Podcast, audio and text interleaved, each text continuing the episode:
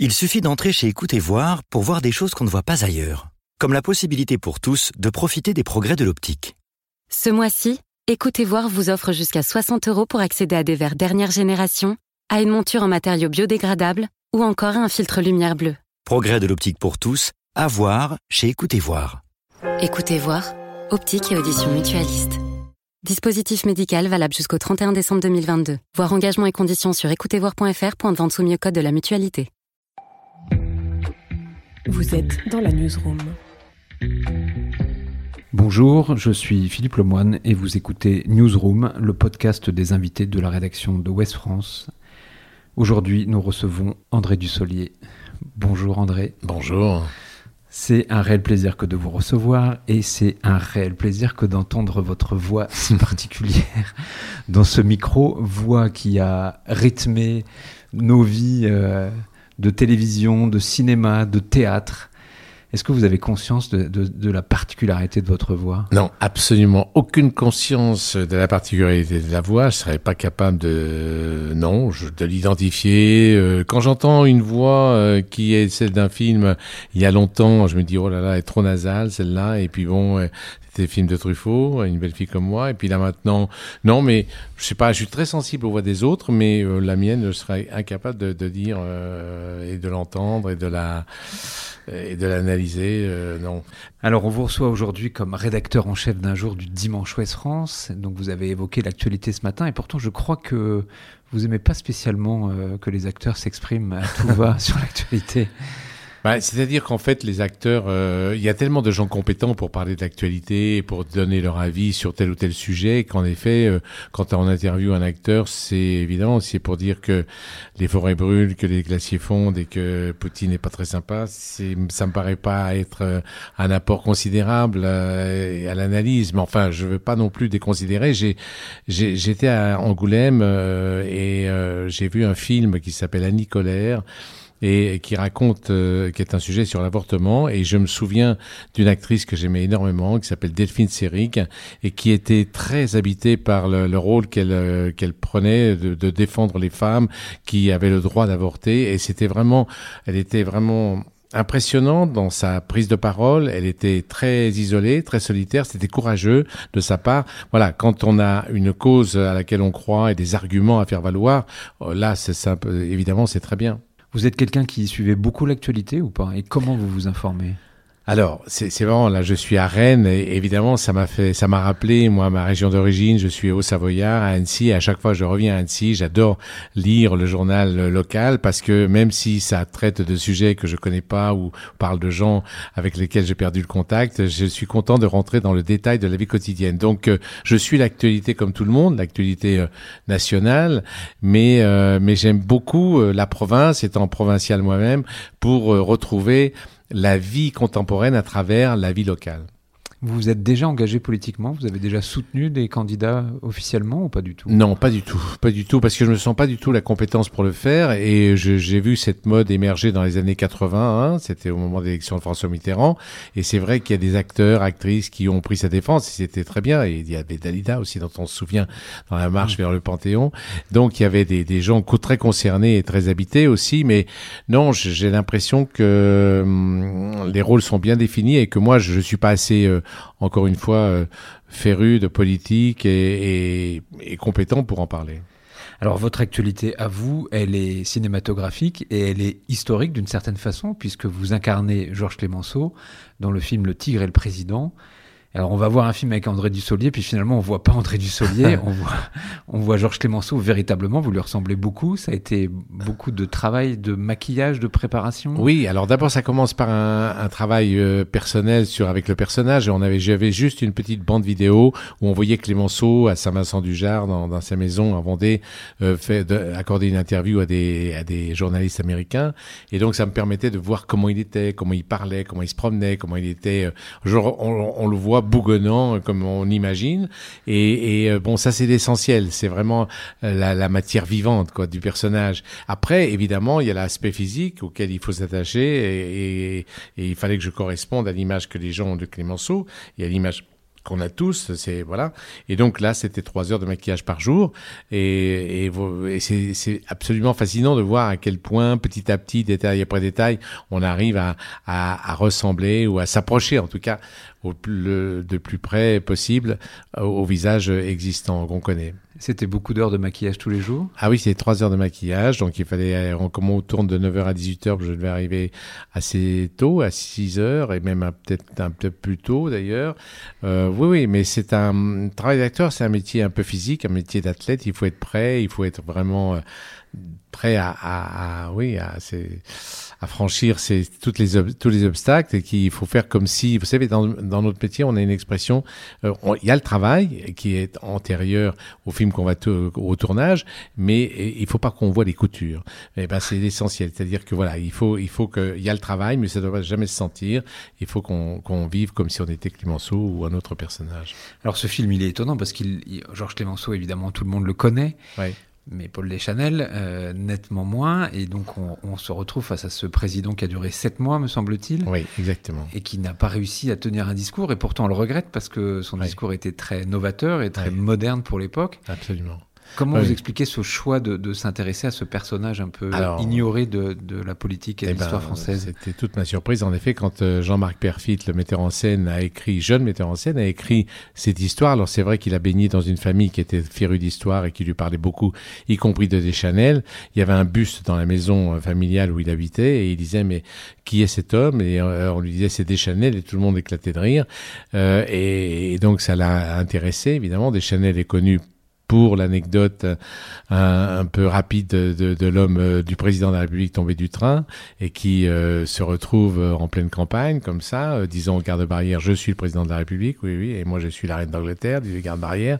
Et voilà ce qu'on se connaît de Deschanel. Alors qu'en fait, vous avez raison, c'est un personnage historique qui est resté malheureusement sept mois euh, à la présidence de la République française, qui a battu d'ailleurs Clémenceau aux élections et qui avait un programme très novateur, très progressiste. Il était, il voulait abolir la peine de mort, il donnait le droit de vote aux femmes et plein, plein d'autres mesures. C'est dommage qu'il n'ait pas pu appliquer ce, ce programme, mais d'autres présidents, futurs présidents, s'en sont chargés par la suite. Alors votre actualité, euh, c'est le cinéma bien sûr, mais vous êtes aussi un homme de théâtre. Oui. Je crois que vous avez joué près de 400 fois la pièce Novecento. Oui. Oui, oui, c'est vrai. Alors le théâtre, on se lance toujours dans une aventure, on connaît pas l'issue, la, la, durée, euh, l'accueil, etc. Mais Novecento, c'est une pièce de Baricot et j'avais repéré cette pièce assez vite, mais euh, voilà, si j'avais pas eu l'occasion de pouvoir la jouer, puis tout d'un coup, quand un producteur m'a dit mais pourquoi Novecento tu et j'ai dit bah, à condition d'introduire euh, euh, un, orchestre, un quatuor de jazz, parce qu'en fait l'histoire de Novecento, c'est un enfant qui est retrouvé sur un bateau pendant la traversée de d'Europe de, aux Amériques, et, et donc euh, il est élevé par l'équipage et il entend toutes les musiques, les musiques classiques quand il part d'Europe, et puis les, le jazz qui commence à émerger dans les années 30 en Amérique. Et donc, il connaît tout ça et il n'a pas de frontières et donc il, a, il improvise et il devient un, un, un pianiste hors pair. Donc, c'était c'est une très jolie pièce de, de, de Barreco et j'ai joué ça, oui, 400 fois euh, avec des, un quatuor de jazz auquel je pense souvent parce que c'était un alliage entre les mots, la musique, l'histoire de cet en, enfant grandissant sur le bateau. Quel regard vous portez? Je crois que votre carrière a dû commencer en 1972. Oui. Quel regard vous portez sur cette carrière, ces 50 ans de carrière? C'est oh tellement de films. C'est difficile. À la fois des films d'auteurs mmh. et puis des films très populaires. Oui. Alors, j'ai eu la chance de rencontrer des auteurs, une chance que je craignais un peu parce que je me disais, oh là là, je vais être enfermé dans le cinéma d'auteur. Donc, ça a commencé avec Truffaut, Romer, René, Rivette, euh, Duras. Enfin, j'ai tous fait presque, tous rencontrés, sauf euh, Godard. Mais, euh, et je me disais, bon, c'est un, un, c'était magnifique de rencontrer ces, ces, ces personnes euh, du cinéma importants, euh, vraiment, et, et, à qui je dois beaucoup, et René en particulier. Et puis un jour, euh, j'avais envie quand même de faire des personnages qui soient ceux de de la vie de tous les jours, le cinéma populaire, comme on dit. Et donc, il m'est arrivé l'histoire de, de Colin Serrault, qui était considéré comme un auteur et qui avait écrit un jour Trois hommes et un couffin, qui était vraiment pas un film euh, auquel euh, qui que ce soit le producteur ou acteur croyait, parce que c'était Rambo qui triomphait sur les écrans à ce moment-là. Et donc, euh, on pensait pas qu'un film où trois hommes s'occuperaient d'un bébé allait triompher euh, ou être vu par un public. Et puis, ça a marché de façon tout à fait inattendue. Et ça m'a ouvert un peu des portes, c'est-à-dire que ça m'a permis d'être pas considéré comme un, un acteur du cinéma d'auteur, mais aussi pouvant aller dans le cinéma populaire. Et surtout, surtout, c'était la comédie quoi qui me plaisait beaucoup dans l'écriture de Colin Serrault. Et moi, j'ai été plutôt euh, associé au drame et donc euh, dans les films que j'avais pu jouer. Alors qu'au conservatoire, je passais toutes les comédies possibles avec euh, Nathalie Baye en particulier. Et, là, tout d'un coup, je retrouvais avec Trois hommes à couffin la comédie et c'est ça qui me plaisait. Après, il y en a d'autres qui ont suivi. Je pense à Tanguy, je pense à d'autres, ou les films de Jean Becker. tout ça, c'était un plaisir de pouvoir allier à la fois les films d'auteur, ce qui est la chance dans le cinéma français, puis des films euh, ben, d'auteurs aussi, mais d'auteurs qui, qui ont des sujets plus, qui pensent à un plus large public peut-être bien. Il y a des choses que vous n'avez pas jouées, que vous regrettez dans, votre carrière? Il y a des rôles que vous auriez aimé avoir? Ben, euh, il y a toujours des rôles, évidemment. Je, en fait, mon grand souci, moi, c'était que je, suis né dans une région euh, propice euh, à, la nature, au sport, etc. Euh, dans la Haute-Savoie, Annecy, les montagnes, le lac, je pratiquais beaucoup de sport et on me donnait jamais de rôle de sportif. Je comprenais pas pourquoi, mais en fait, on est vu selon l'image que les metteurs en scène perçoivent de vous. Bon, j'étais quelqu'un qu'on voyait plus euh, assis que debout, quoi. Plus alors que euh, Bernard Giraudot et, et Lanvin escaladaient dans les spécialistes des, des, décors escarpés et tout. Moi, j'étais là souvent dans les films à me balader dans un salon, ce qui n'était pas pour me déplaire, parce que j'avais des beaux textes à dire, mais j'aurais bien voulu des choses un peu plus physiques. Mais bon, voilà, c'est le hasard.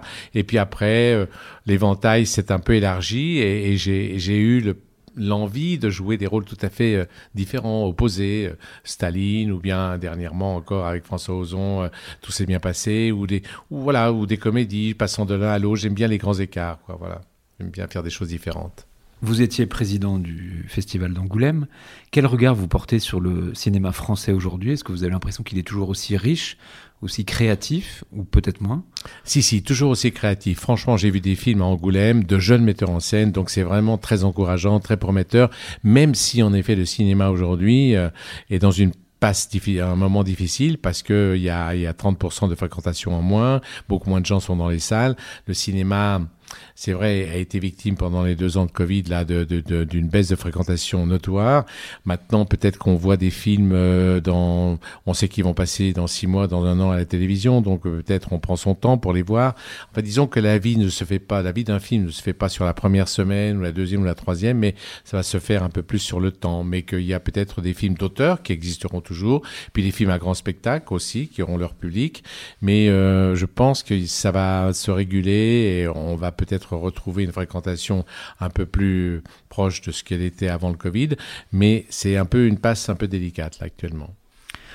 On parlait de sport tout à l'heure. Oui du fait que vous aimez le sport, que vous l'avez pratiqué. Je crois que vous avez un amour un peu particulier pour le PSG, non? C'est bah, oui, parce que je suis né, je suis né, je suis pas né, je suis né à Annecy. Alors je, suis, je, supporte plusieurs villes comme ça, y compris le, Cruzeil, mon, mon village euh, où j'ai grandi, et puis Annecy aussi qui est en National 2 en Ligue 2, pardon. Et puis aussi euh, le PSG, bien sûr, parce que j'allais voir les matchs du PSG avec mon fils souvent et dès les, les, moments où c'était difficile pour le PSG, ils ont failli descendre en deuxième division. Donc je ne suis pas un, un adhérent euh, du PSG euh, de l'ère Qatari. Je suis là depuis toujours, supporter du PSG.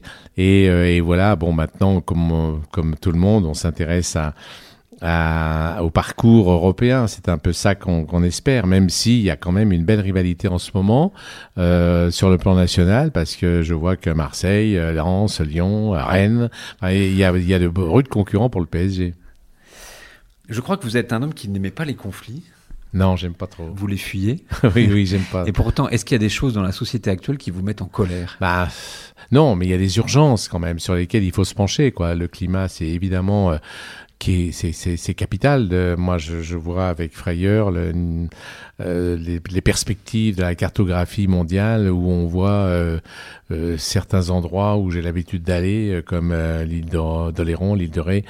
Euh, je sais pas, dans, dans quelques dizaines d'années, je serai peut-être pas là, mais mes enfants vont, vont qui l'ont bien connu, vont peut-être plus retrouver ces, ces terres de, de nos vacances familiales. Bon, voilà, c'est une urgence le climat et puis le reste c'est évidemment l'instabilité le fait aussi que c'est plutôt l'économie qui dirige le monde et que et que les hommes politiques j'aimerais bien qu'ils soient un peu comme des Chanel c'est-à-dire qu'ils aient leur programme et qu'ils s'y tiennent.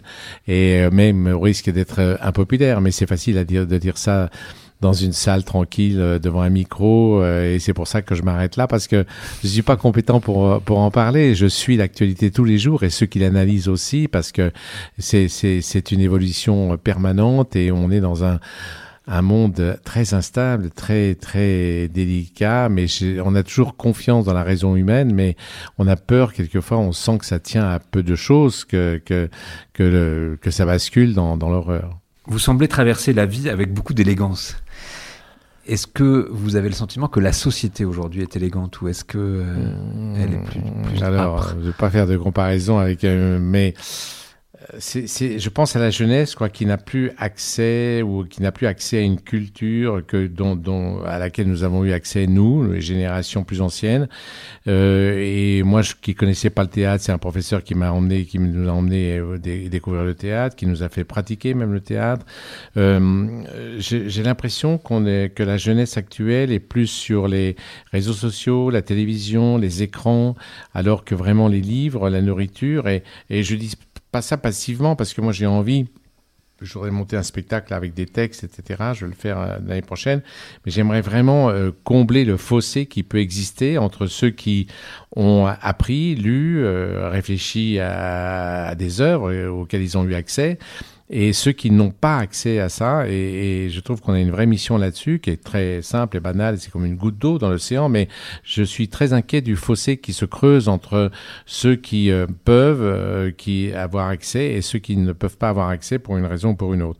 Je, trouve que la, la, société retrouvera un peu une humanité euh, rassurante si vraiment tout le monde a, a, une, a, une, égalité devant la culture. Quoi. Au moins, la culture doit servir à ça et aider à combler les, les manques ou les, ou, les, ou, les, ou les fossés qui se creusent.